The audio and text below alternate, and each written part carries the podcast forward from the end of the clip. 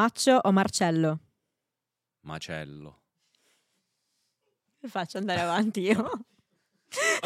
Questo è proprio Macello, ci stava. Questo è A Carte Scoperte, il podcast di Factanza Media in cui carta dopo carta tiriamo fuori dai vostri schermi le opinioni, le posizioni e i pensieri dei vostri artisti, creator e personaggi preferiti, per vedere chi sono davvero dietro i filtri dei nostri tempi. Premessa, prima di andare avanti devo scusarmi con l'ospite per quello che sto per fare. Niente, partiamo con l'intro. Dagli autori di Risposte a casaccio, con la partecipazione straordinaria di Amanda.Did. Una storia che apre infiniti interrogativi. Chi siamo? Da dove veniamo? 7x7. Quanti punti mi mancano per il set di pentole? Questo e altro in Domande a maccio. Prossimamente sugli schermi di A Carte Scoperte. E cioè... Adesso, benvenuto Maccio a Carte Scoperte. Ottimo. Grazie, grazie. Ho sentito questa nuova puntata. Il sapore dei trailer, dei miei vecchi trailer. Gnam. 49 comunque era. Ti ringrazio. Voci dicono che tu sia un patito di Ritorno al Futuro.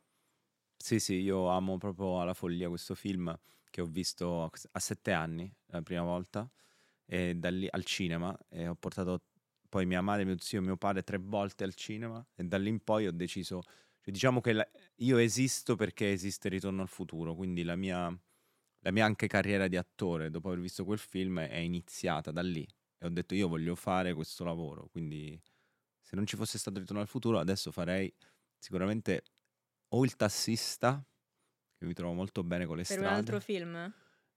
Taxi Driver, no, è vero, no. Okay. Il tassista perché mi trovo molto bene con le strade, oppure il golfista perché mi piace Google Maps, perché ti trovi molto bene con le strade. La mia ragazza mi chiama Google Maccio perché sono molto, veramente molto ben dotato sulle strade. Tornando a Ritorno al Futuro, stiamo per testare quanto tu sia fan e conoscitore di Ritorno al Futuro. Mm-hmm. Sei pronto? Vai. Chi ha detto queste frasi? Grande Giove. Doc. Una ragazza che telefona a un ragazzo va soltanto in cerca di guai. Lorraine Baines. Sono un prototipo, il numero 0 degli youtuber, la puntata pilota del mondo di fare creatività dei giovani d'oggi. Sono il pioniero. No, questo non è di Ritorno al Futuro. Però forse è di qualcosa relativo a Ritorno al Futuro. Allora mi... no, in effetti c'è un errore di... Quest'ultima frase l'hai detta tu. L'ultima frase è tua. Okay. In un'intervista del Messaggero. Poi sistemiamo magari... Ok, com'era la frase? Sono il prototipo? Sei il pioniero. Sono un pioniero. Che ci porta alla prima e prossima carta che ti invito a girare. Esatto, le carte che davanti... Ci stai andando benissimo, okay. Gira la carta. Che pathos. Eccola, okay. L'ho girata. Ok. Adesso mi occorrerebbe vedere l'altro lato, perché come sai io non vedo bene. Devo vedere l'altro lato. Sì. Yuhu. Una carta con cui impareremo a conoscerti meglio. Restando in tema di Ritorno al Futuro, parliamo di te partendo dal tuo passato. Ti ritieni davvero un pioniero della comicità? Credi di aver creato una nuova via comica?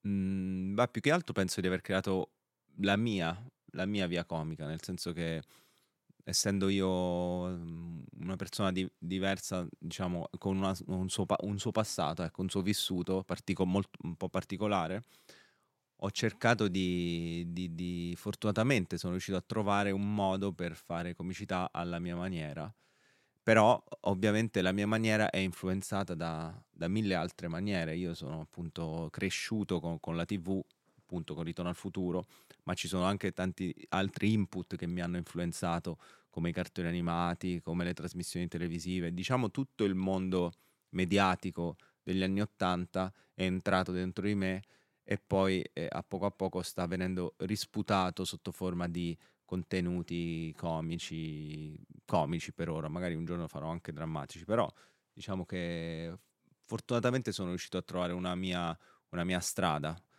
altrimenti avrei fatto il tassista, come già ho detto. Per trovare comunque altre strade. Per trovare altre strade e a portare dei clienti a destinazione, su altre destinazioni. E tornando a questo universo temporale in cui comunque ancora fai comicità, secondo te è ancora possibile proporre una comicità che sia originale, tenendo conto che sì, ovviamente ognuno ha le proprie influenze che possono venire anche dal passato? Assolutamente, vabbè, ognuno ha le proprie influenze ed è giusto che sia così. E poi la creatività è sempre un po' rubare, quindi è rubare e far passare attraverso di sé quello che viene da prima e poi insomma disputarlo in un modo più o meno originale e influenzando le nuove generazioni.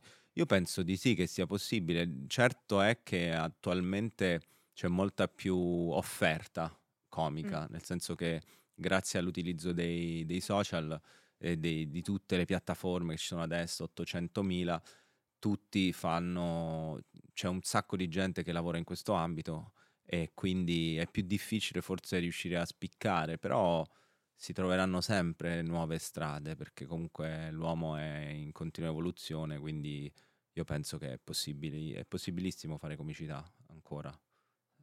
Trovano sempre nuove strade, ma dove andiamo noi non ci sono strade. Questo lo dice Doc. Bravissimo. Alla fine. Dove andiamo noi c'è la prossima carta che ti invito a girare. E questa dove la posso mettere? La butto dietro? No. Qual è il format? Non mi ricordo, forse la dovevi stracciare a dar fuoco. No, forse no. Era un altro programma, scusate. Faccio così come... magari mettila da un lato. La metto qua, guarda. Non è rimasta però. No, ma c'è un problema di gravità. Avete un problema con la forza di gravità? Ti faccio questa battuta. Perché c'è sempre il peso? Avete un problema con la forza di gravità? Questa battuta? Allora, io ho un problema con la forza di gravità. No, è una battuta di Ritorno al Futuro. Ah, ok. Fact the System. Fact the System, altra carta in cui si parla di politicamente corretto. Politicamente o poeticamente? Politicamente corretto. Poi la prossima carta, poeticamente... No, non lo so. Bello poeticamente sarebbe corretto. Sarebbe bellissimo. Purtroppo non è il tema di questa carta. Cazzo, peccato. La tua cifra stilistica possiamo riassumerla come no sense unito a un immaginario trash, unito a un immaginario di casi umani. E in merito, in un'intervista a covo.it con lo Sgargabonzi hai detto: mi fanno ridere i casi umani, quelli che inconsapevolmente spingono avanti l'asticella dell'originalità, semplicemente essendo se stessi nella realtà. In quei casi si produce quello che viene definito trash, ma che per me non è affatto monnezza, ma qualcosa di molto prezioso. Bazzi, cazzo, sembrano le parole di un filosofo. Chi era? Di chi era questa? Gino Paoli. Doc. No, ok. Doc. No, e cosa risponderesti all'affermazione poverini e da insensibili prendere in giro questi casi umani? Bella domanda. Frase di Gino Paoli poi. Frase di Gino Paoli. No, io non li prendo in giro, anzi io mi ritengo anch'io un caso umano sicuramente e quindi li vedo come i miei compagni, i miei amici, ne ho conosciuti tanti nella mia carriera, anche Herbert Ballerina è uno dei primi, insomma, casi umani. Certo ci sono vari livelli di casi umanaggine e... ci sono quelli inconsapevoli, tipo Herbert è a metà strada tra il consapevole e l'inconsapevole. No, io sono affascinato perché ritengo che è un po' il fascino dell'essere umano, essere caso umano. E quindi questa la rivendiamo. E quindi penso che le persone che riescono a essere se stesse e a destare curiosità in me e negli spettatori abbiano un valore, quindi questo valore deve essere, io semplicemente lo prendo e lo porto in scena. La cosa strana certe volte che succede è che alcuni che sembrano dei casi umani, insomma, nella realtà, poi quando li metti davanti a una telecamera iniziano a cercare di fare i simpatici e questa cosa non funziona più. E perdono la loro casumanaggine, quindi sono inutili e diventano sì, si crea quella strana sensazione di qualcosa che non va e quindi poi vengono scartati male, il scarto. E qual è il limite tra la comicità e l'offesa, lavorando appunto con quelli che abbiamo definito casi umani. Allora, penso che l'offesa nella comicità, cioè nella comicità spesso si dice qualcosa di scorretto, di sbagliato o di che colpisce qualcuno, anche ad esempio quando uno cade, inciampa, no? Bello. Quando uno inciampa e l'altro ride, insomma, uno ride e l'altro invece sta male, quindi penso che comunque la comicità abbia in sé qualcosa che a qualcuno possa non andare bene, vista dal suo punto di vista. E, però, cioè, ad esempio, quando facevo i trailer di Natale al cesso, in cui prendevo in giro i cinepanettoni, probabilmente quelli che fanno i cinepanettoni non erano contenti, si sentivano offesi, anche la parodia, la presa in giro in generale, diciamo, la comicità vista come presa in giro o come comunque qualcosa di scorretto, insomma, nei confronti di qualcuno c'è sempre. Poi dipende da quali categorie si sentono offese, perché ci sono vari e anche in quali momenti fai un determinato tipo di comicità. Ci sono anche i momenti giusti e i momenti sbagliati, quindi il politicamente corretto è sempre qualcosa che secondo me viaggia un po' nello spazio-tempo, come tutti noi anche adesso. Hai parlato appunto di vecchie parodie, vecchi trailer che avevi fatto. E mi chiedo, la tua comicità si è adattata nel tempo alle nuove esigenze, alle nuove sensibilità del pubblico o è rimasta invariata? Guarda, stavo rivedendo proprio recentemente dei trailer che ho fatto, per dire, solo nel 2018 ce n'è uno che si chiama Il Cigno, non so se hai visto, comunque ve lo consiglio, e sicuramente adesso non avrebbe una, penso non avrebbe una certa, la stessa forza, anzi verrebbe un po' considerato, non lo so, già se vado a vedere i commenti, già ci sono dei commenti un po' critici nei confronti di questo trailer. Ma già quando era uscito o sono quando era uscito nuovi? meno okay. Comunque è un trailer dove si usa appunto la parola e la parola dentro questo trailer, quindi già adesso, cioè anche quando ho iniziato, mai dire, la primo anno, queste parole si dicevano. Però io ho notato che comunque nel modo con cui ho affrontato anche queste tematiche, spesso a me mi sono sempre stati perdonati quindi non sei mai stato accusato di essere troppo scorretto? No, forse perché passavano un po' inosservate, perché c'era un contesto in cui il contenuto faceva molto ridere. Poi non è che prendevo di mira la categoria, ma usavo la parola, alcune parole in maniera più integrata nel testo, quindi non sono mai stato accusato di... Ma neanche per contenuti vecchi, ad esempio? No.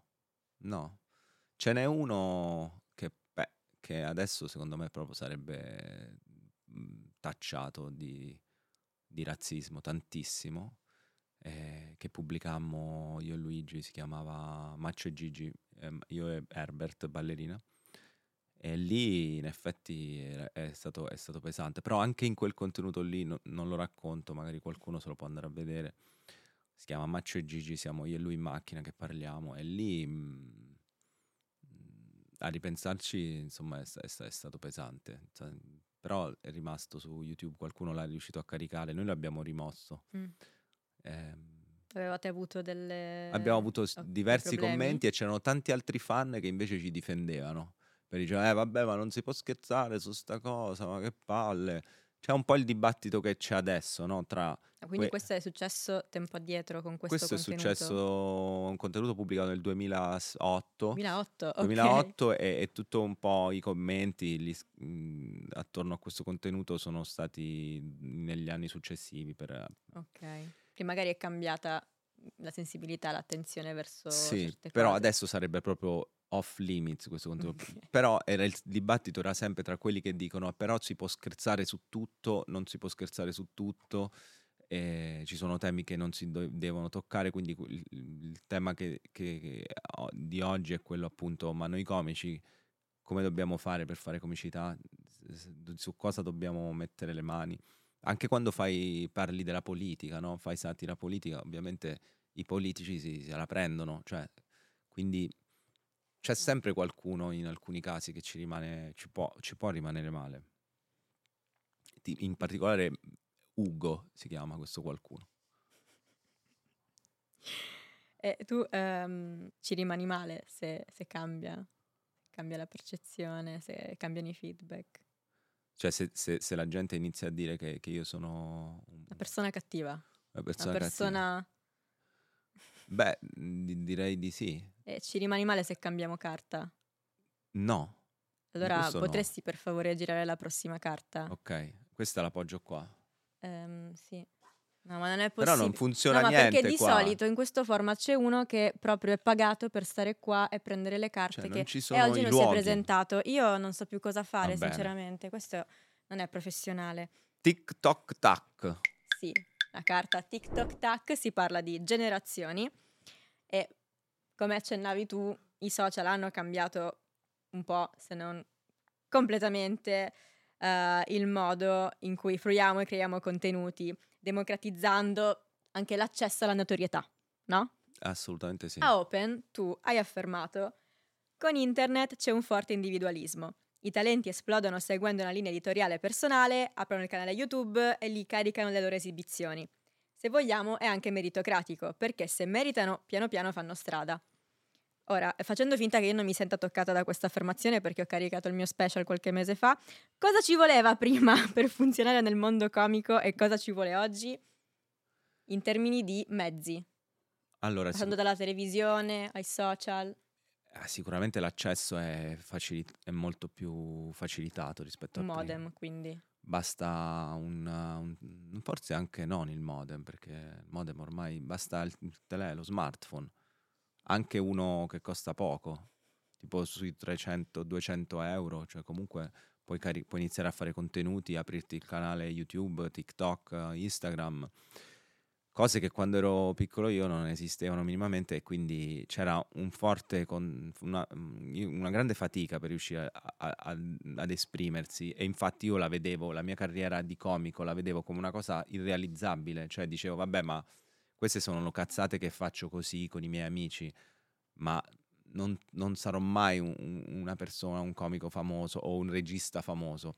Invece adesso il sogno è molto più appetibile, perché tu vedi continuamente persone come te che fanno cose e diventano famose. La cosa che io ho notato, che mi sembra di aver notato, che c'è la differenza rispetto a prima, a parte questa difficoltà nell'arrivare proprio a livello tecnico, prima c'erano sicuramente più scuole, più maestri probabilmente, perché ad esempio come è successo a me, io sono entrato in TV facendo le mie cose, però poi sono stato traghettato dalla Gialappa's, preso nel programma della Gialappa's, e loro mi hanno un po' aiutato e anche indirizzato, e io sentivo di fare le cose per loro soprattutto. Io ero un esterno, nel senso che io facevo i trailer e li rimandavo, quindi li facevo sempre autonomamente, però il solo fatto di fare per loro, che erano dei miei miti e che avevano comunque una voce in capitolo perché avevano lanciato fior di comici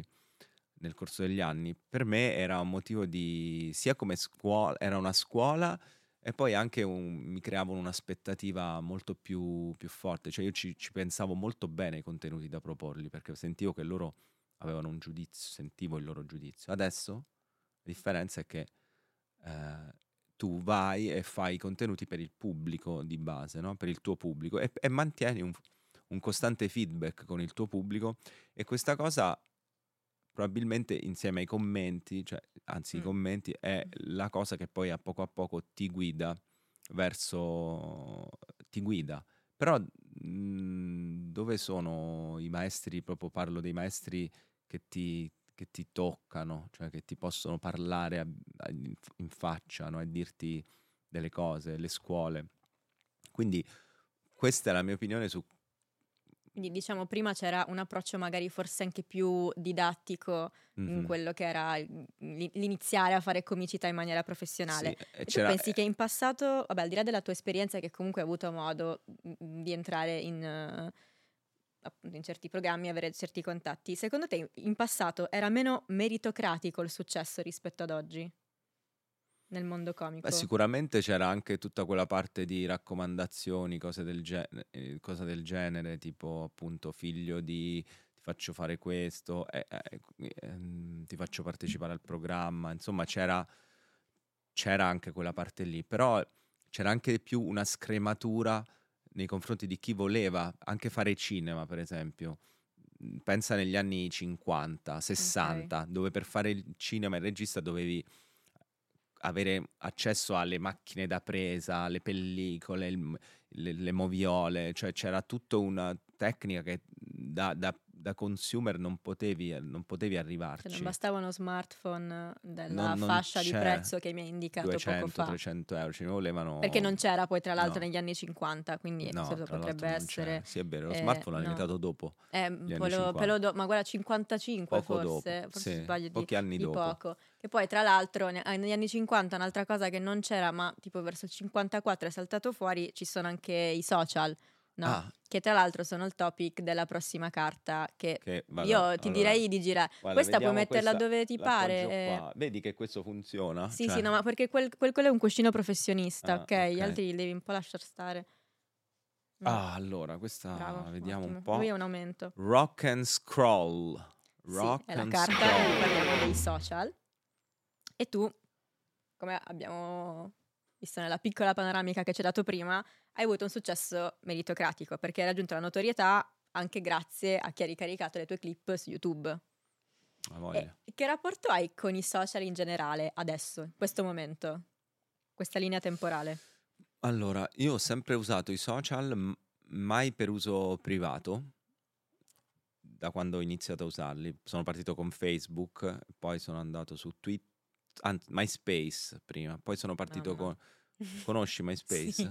Sì, l'hai mai usato? No. Sì, ma non ci sapevo mettere le canzoni come i miei compagni, ma l'ho usato, bellissimo. Io l'ho usato per un po', poi Facebook, poi Twitter, poi Instagram e TikTok. E in tutto ciò anche YouTube. YouTube sono arrivato molto tardi. Qual era la domanda? Cosa pensi dei social? Qual è il mio rapporto?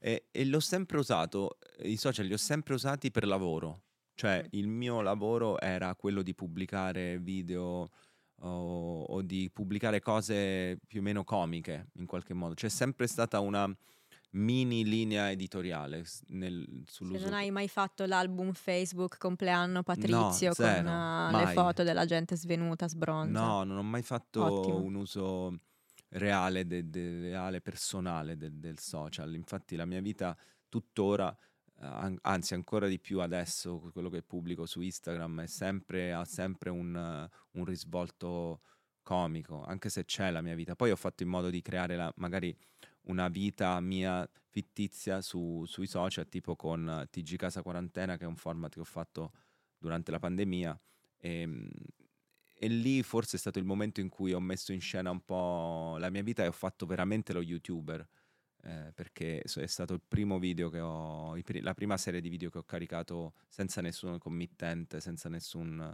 budget, ma solo per farli. E se invece fossi stato un giovane comico oggi, tu stai iniziando da ora, secondo te saresti andato forte su TikTok? Con la tua comicità? Io penso, adesso? Penso di sì. Io penso che avrei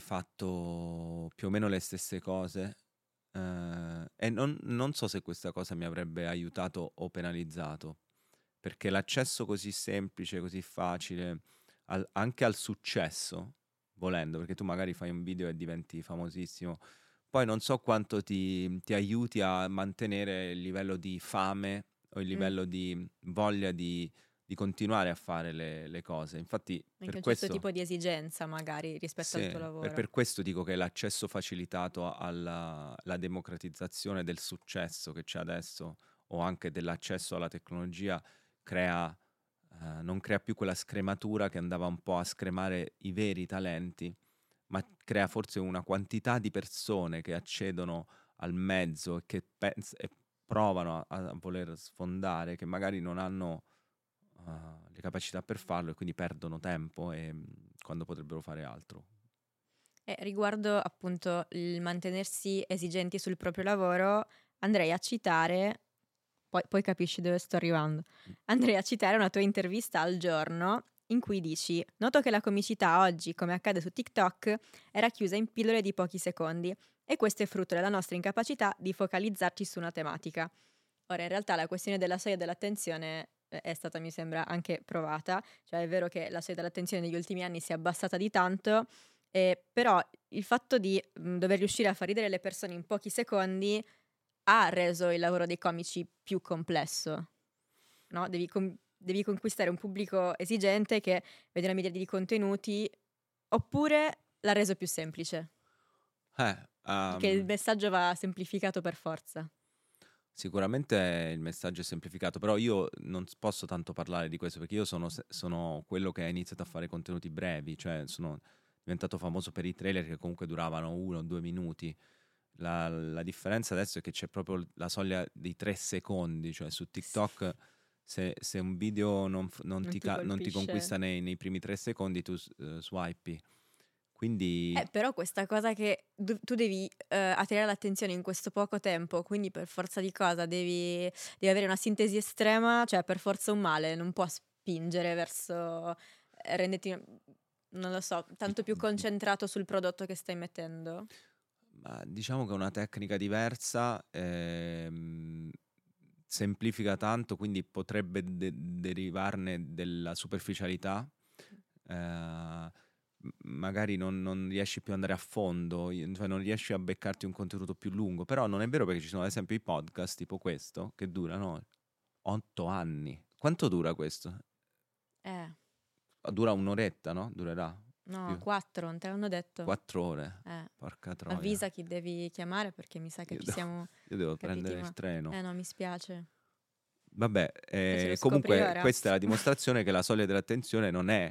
dipende da cosa ci metti dentro e anche dall'attitudine che tu hai nel fare un contenuto. Però le cose che succedono nei primi secondi sono comunque importanti anche nei film, cioè...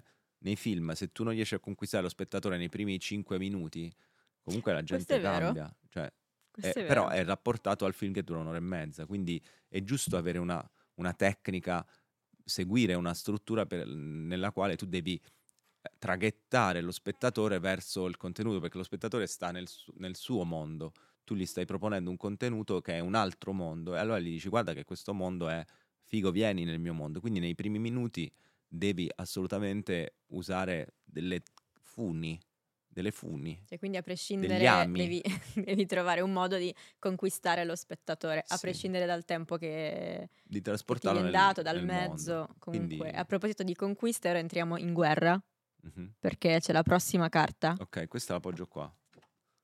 Cazzo, no, purtroppo la mia testa è piatta. Abbiamo una testa di riserva, vabbè. La mia testa è piatta. Entriamo sulla prossima carta che ti invita a girare. Ok. Ed è Civil War. Madonna. Una carta in cui io ti farò tante domande di fila, in cui mi devi rispondere con una risposta secca e a caldo. Madonna. È caldissimo, sì. Vai. E questa risposta la terrai per i prossimi 5 anni, non la potrai più cambiare. Sei pronto? Molto ansia. Ok. Spettacolo live o sketch registrato? Per ora sketch registrato. Programma TV o film al cinema? Film al cinema.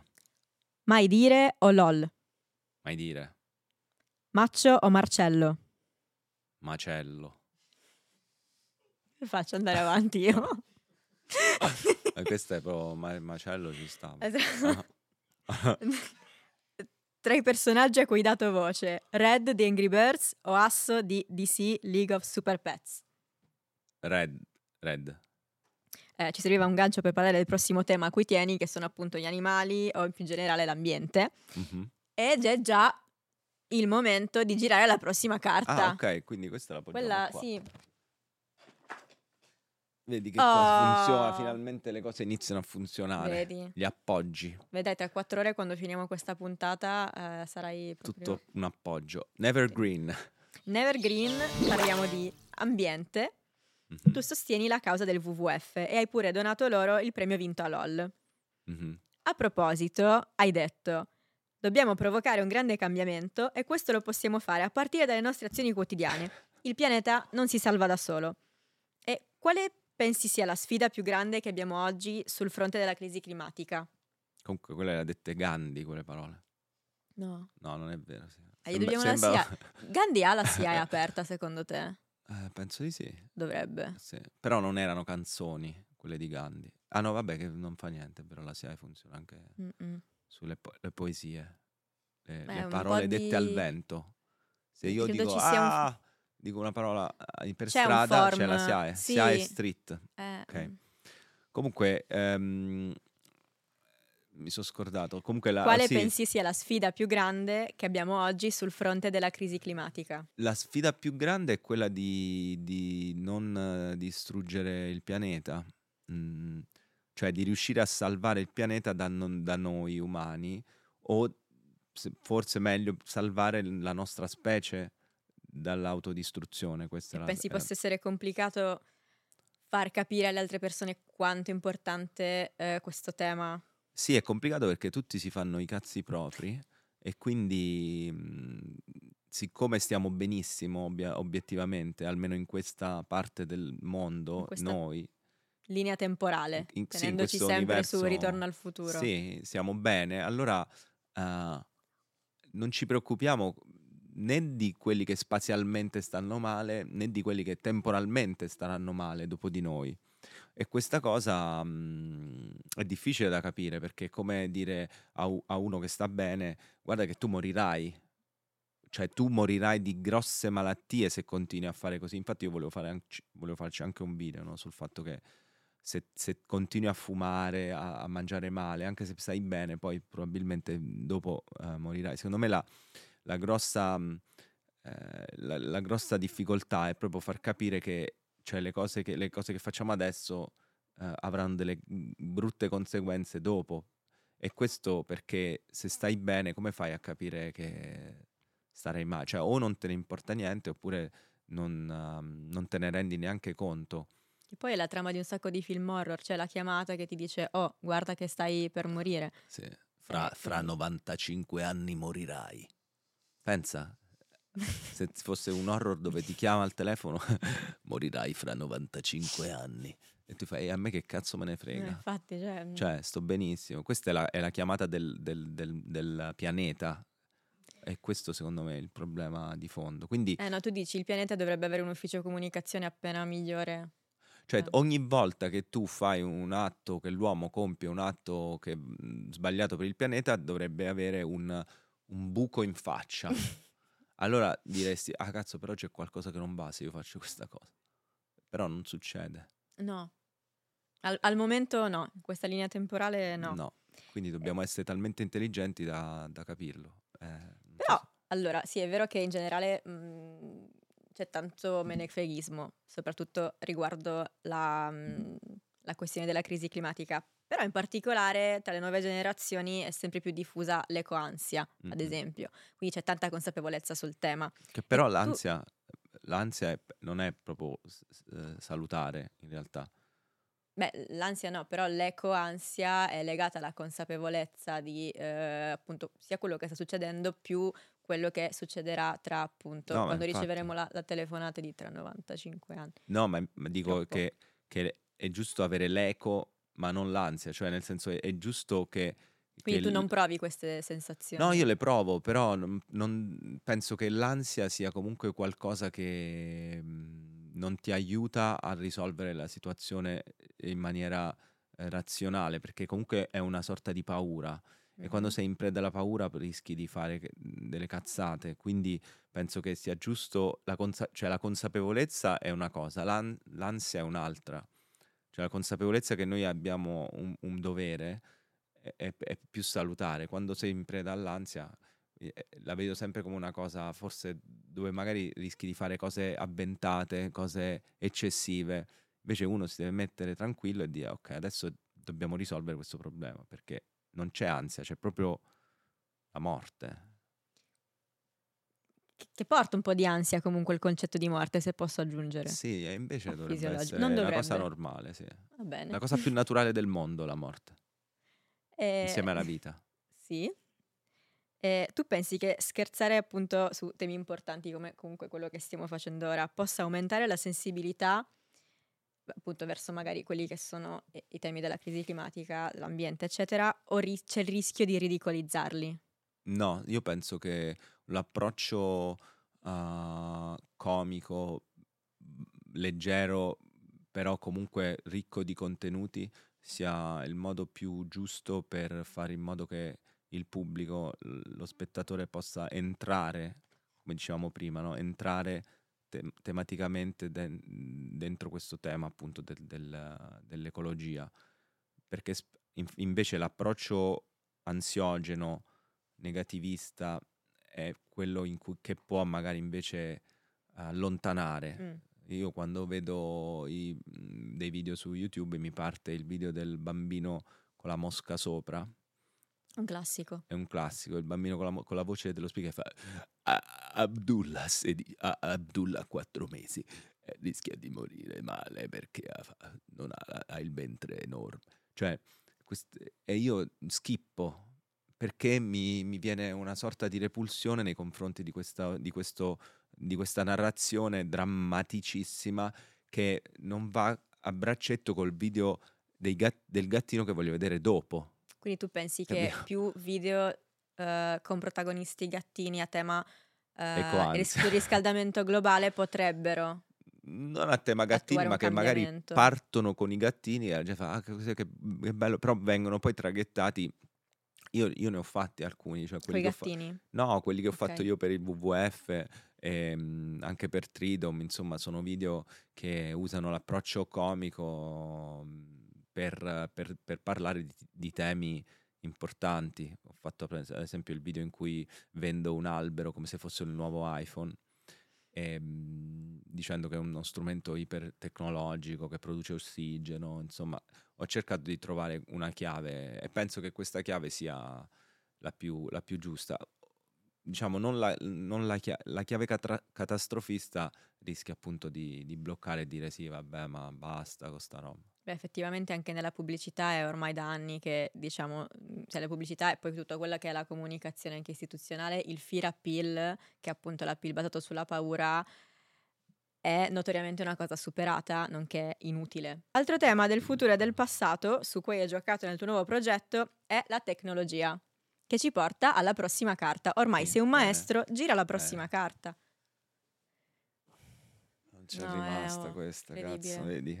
Che figura ci facciamo? Fuori di tech, la carta sul progresso tecnologico.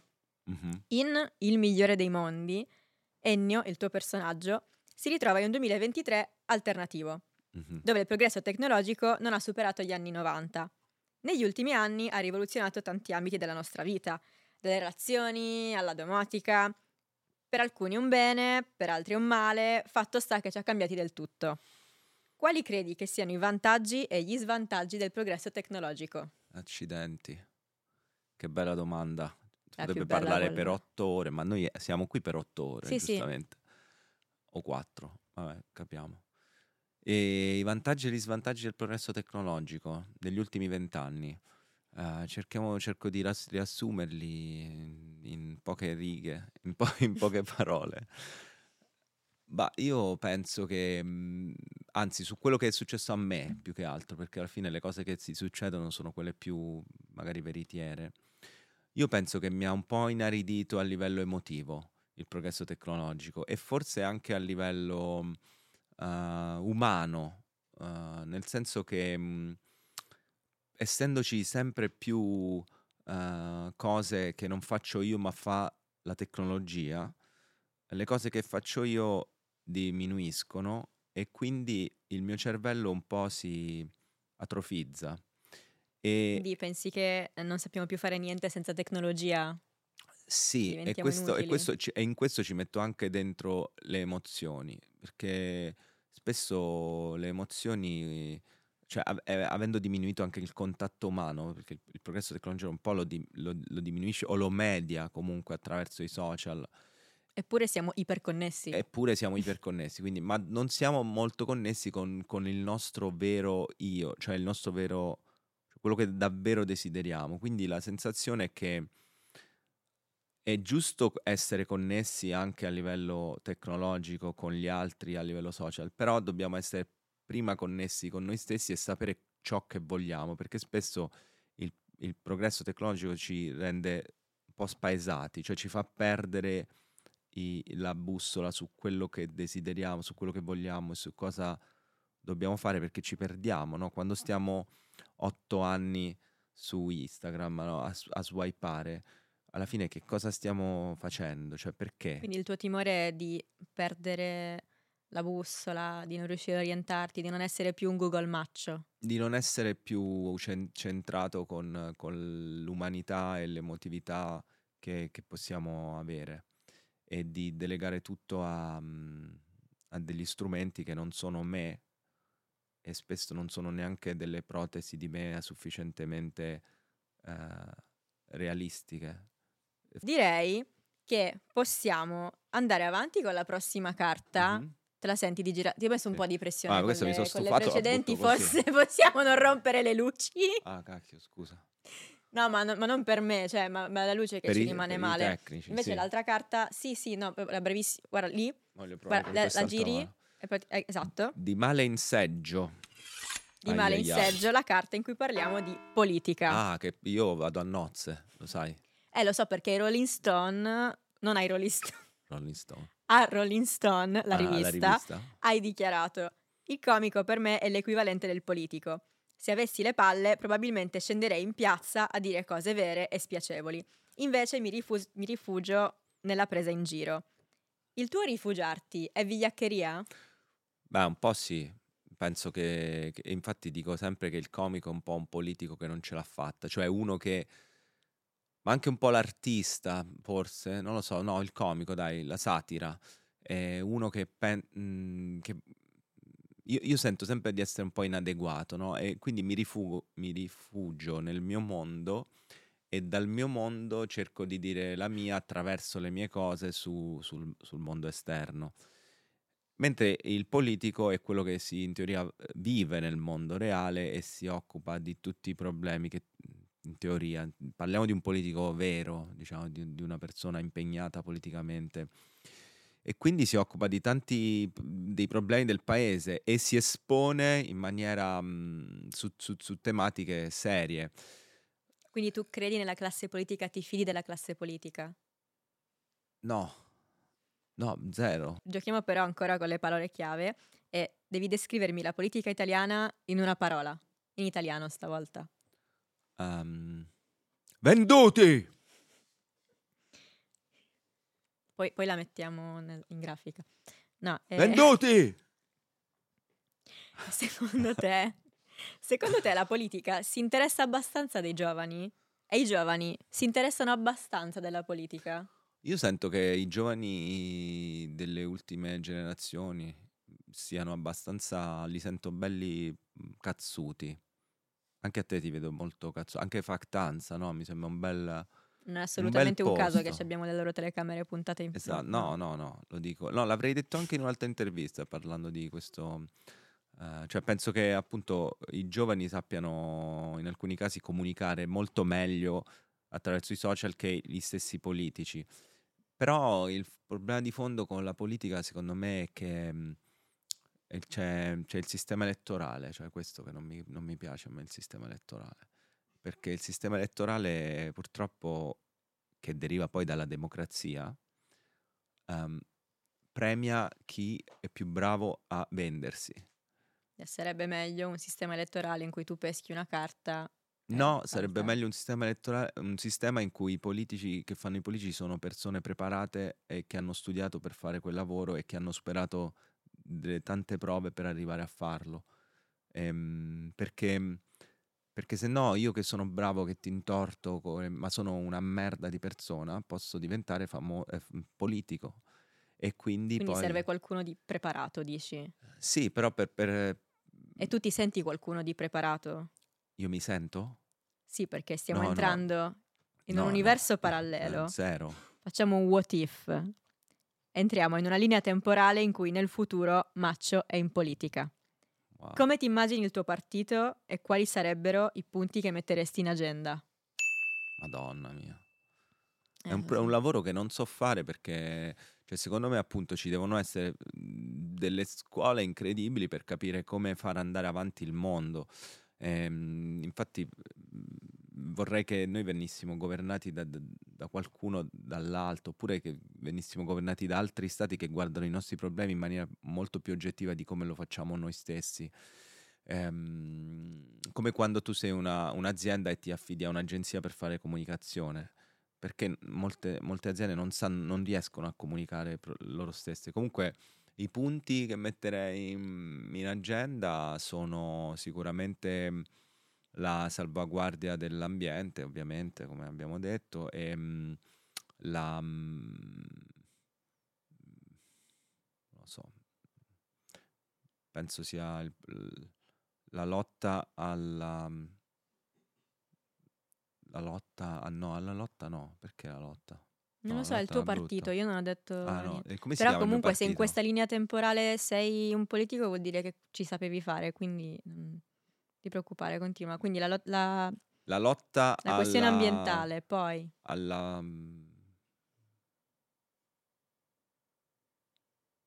Non mi piace la parola lotta. Non la dire. Perché ho scelto la parola lotta? Non lo so. Voglio la lotta. No, contro la lotta. Voglio la lotta alla lotta. La pace, forse? La lotta alla lotta sarebbe una cosa interessante. La pace, sì, la pace, però la pace deriva dalla guerra. Io non voglio neanche la guerra, quindi allora, partirei dalla pace. Occupiamoci solo dell'ambiente. Anche la... Scusa, non può essere un partito monotematico? Sì, e ci occupiamo anche dell'ambiente. La mancanza di religione, cioè non mi piace la lotta tra le religioni, quindi vorrei una religione che non esistesse. Interessante questa cosa. Quindi riassumendo i tuoi punti. Lotta alla lotta, ambiente e mancanza di religione intesa come lotta tra le religioni. Quindi... È stato chiarissimo. Io ti voto. Cioè non so se siamo nel... Ah no, non siamo più nel 2050, siamo in un'altra linea temporale. Io meditazione per tutti. Fantastico. Io ti voto comunque. Se... Sì. Meditazione per tutti. È così. Farei. Bene, adesso chiudiamo questa linea temporale. E lotta alla lotta! E tutti che fanno a botte contro la lotta. Quindi la lotta è... Ok. A proposito di cose finte, un nome di politico inventato che voteresti? Chi voterebbe, Maccio? Gragno Scognamigna. Qual è il suo programma? Lotta alla lotta, religione no e tanta meditazione. Mi sembra di averli già sentiti, ma suona. Ambiente, ambiente. Ottimo, ma perché... Ambiente. Sì. Difesa dell'ambiente degli animali. No, lotta all'ambiente no. Pace. Bello. Pace all'ambiente. I pacifisti terroristi. Cioè devono lottare per la pace. Vabbè, l'hai già votato. A costo di tirar fuori i Kalashnikov. Non mi ricordo in che anno eravamo in questa domanda, però credo ci fossero già i Kalashnikov. No, non c'erano ancora. Non ancora, no. Era il 56 c'era quello. C'era ancora la lotta. A pugni, però. C'erano i pugni. Lotta a pugni alla lotta. Pensa se non ci fossero le armi. Le guerre a pugni. Che bello. Non è un brutto punto, sai. Sarebbe più... Meno grave, no? Scusate. Il pugno atomico. C'è una trama di Oppenheimer un po' diversa, non so se... Vabbè, quindi io direi, visto che ormai sei un professionista del girare le carte, sì, andiamo verso l'ultima carta. Ma non di poggiarle, purtroppo. No, vabbè, perché non è che poi... Guarda. Wow, cazzo, ce l'ho fatta. Stai imparando? Aspetta, prima di girarla, non ti importa che non ti avevo detto di girarla, ho detto visto che sei okay. No, infatti non avevo detto girala. Qua. Adesso abbiamo la carta sospesa in cui l'ospite prima di te ti ha lasciato una domanda scritta di suo pugno. Madonna. Ora la puoi girare.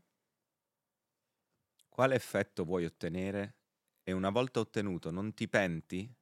Un abbraccio, Mimmo. Sarebbe Dargen, non so okay. Perché si è firmato Mimmo. C'è una scarabocchio qui e Mimmo, poi c'è scritto Mimmo. No, no, ma infatti... Ah, Dargen. Sì, no, ma hai letto bene. È il nuovo nome d'arte di Dargen, Mimmo giusto? Sì, sì, sì, Mimmo è il mio nome portafortuna. Quindi, cosa rispondiamo a Mimmo? Quale effetto voglio ottenere? Penso che tutto quello che faccio è finalizzato a essere accettato dagli altri, in quanto io mi sento inadeguato per questo mondo. E quindi in fondo l'effetto che voglio ottenere è quello di essere amato. E una volta ottenuto non ti... No, se era quello che volevo ottenere... Anzi, forse se sei troppo amato... Ti ammazzano, cioè non avevamo detto di fare la lotta alla lotta, appunto, ma non la lotta alla morte. Ammazziamo la lotta, ok. No, è una bella domanda, è una domanda quasi da psicologo, e infatti ho risposto da psicanalizzato. Sì, tutto quello che faccio deriva un po' da la voglia di essere amato, sicuramente riconosciuto in qualche modo, e anche di essere originale, cioè di fare qualcosa di buono e di nuovo, di nuovo. Ma io penso che sia Mimmo che Dargen saranno molto felici di questa risposta. E ora c'è da lavorare, la puntata sta per finire. Madonna. E tu devi scrivere una domanda al prossimo ospite. Sì, andava lì poi, bravissimo. No, corretto. È caduta, la scrivo qua. Quindi ora ti passo questo pennarello e tu scriverai una domanda per il prossimo ospite di A Carte Scoperte. Ok. La devo dire poi? Non la devi dire. No, la devo solo scrivere. Mm-mm. Quale? No. No, ok. No, ho fatto la Q, ma non volevo scrivere la Q. Mi dispiace, avevo solo quella carta. Allora la trasformo in una D. Tu l'hai vista? Perché non è per me, io la posso vedere. Devo scrivere la mia firma, il mio nome? Una firmina, sì. No, Mimmo, scrivo, no. È ormai il meme di questa stagione. Te la do? Dai a me, che la nascondo e la preparo per il prossimo ospite. Mi restituisci anche il pennarello? Sì. Ti ringrazio, gentilissimo. Ok, ti salutiamo con un what if lampo, velocissimo. Siamo in un universo parallelo in cui Maccio è in corsa in finale a Miss Italia e deve rispondere alla seguente domanda: se potessi salire sulla DeLorean, sgasare 88 miglia orarie e finire in un'altra epoca, quale sceglieresti? Il 2616. Come mai? Come mai? Bah. Perché ho sempre desiderato vedere che fine di merda faremo. Beh, con questa risposta e nella linea temporale in cui siamo, direi che possiamo... È legata anche alla domanda, la mia quello che ho detto, alla domanda del prossimo ospite. Alla carta sospesa? Sì. Ok, beh, questa tua risposta collegata alla carta sospesa ti ha fatto vincere Miss Italia in questa linea temporale. No! Oh mio Dio! Quindi direi un bel applauso e grazie a tutti per essere stati con noi. Grazie Maccio per essere stato qua. Siamo tornati a Carte Scoperte, scusami. Okay. Grazie Maccio per essere stato qua con noi, ospite di A Carte Scoperte. Ci siamo divertiti tantissimo. Ma abbiamo anche riflettuto. Molto. Abbiamo fatto di tutto. Siamo stati in diverse epoche. Abbiamo appoggiato le carte. Hai appoggiato le carte, io mi dissocio. E in questa linea temporale direi che ci vediamo alla prossima puntata di A Carte Scoperte. Ciao.